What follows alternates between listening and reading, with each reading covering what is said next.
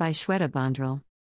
Born in Muzaffarnagar, the Uttar Pradesh town infamous for its 2013 riots, and educated in an elite residential school in Dehradun, Gauri Malik acquired a keen understanding of both worlds. Today, the 34 year old co founder of lifestyle brand Sirohi is using her experiences and resources to build a luxury label that empowers women from small town India. While pursuing her master's in finance and economics from the University of Warwick, Gauri had a chance to work in a small village in Peru. The project provided microcredits to single mothers, helping them to start businesses, making them self reliant. The experience marked the beginning of Gauri's journey to do impactful work.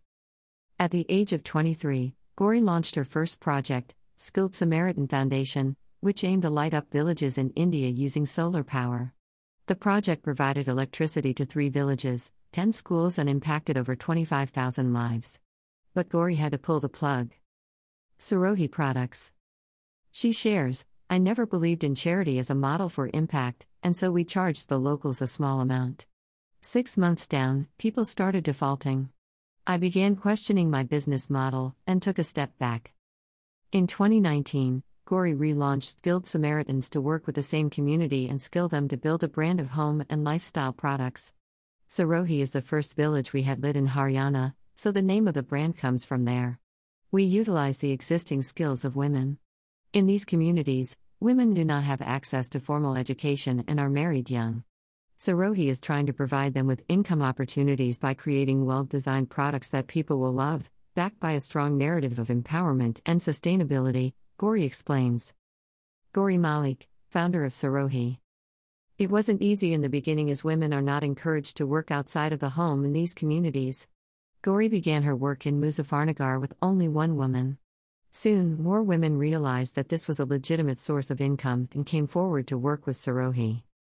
Using culturally significant Indian patterns and weaves, women make home decor products with ropes of textile waste, plastic waste, and natural fibers.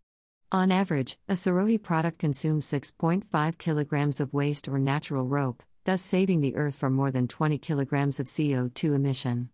This calculation is arrived using a WHO Global Challenges report that found that for every kg of plastic recycled, 1.5 kilograms of CO2 emission is avoided. An artisan using upcycled ropes.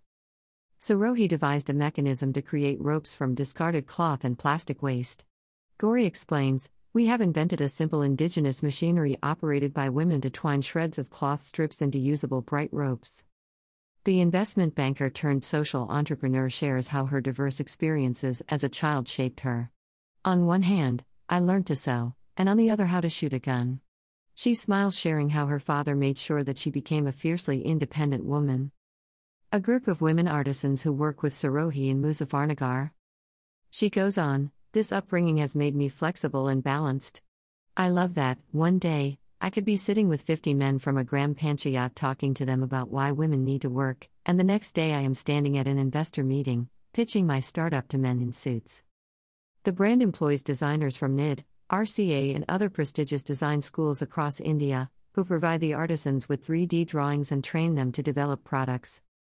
Gauri also initiated a change in consumer perception. The moment you say, This is made by an NGO, no matter how amazing the product is, the brand value comes down, so we decided to build it as a brand.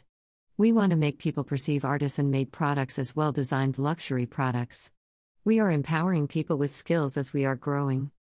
First published in eShe's March 2021 issue.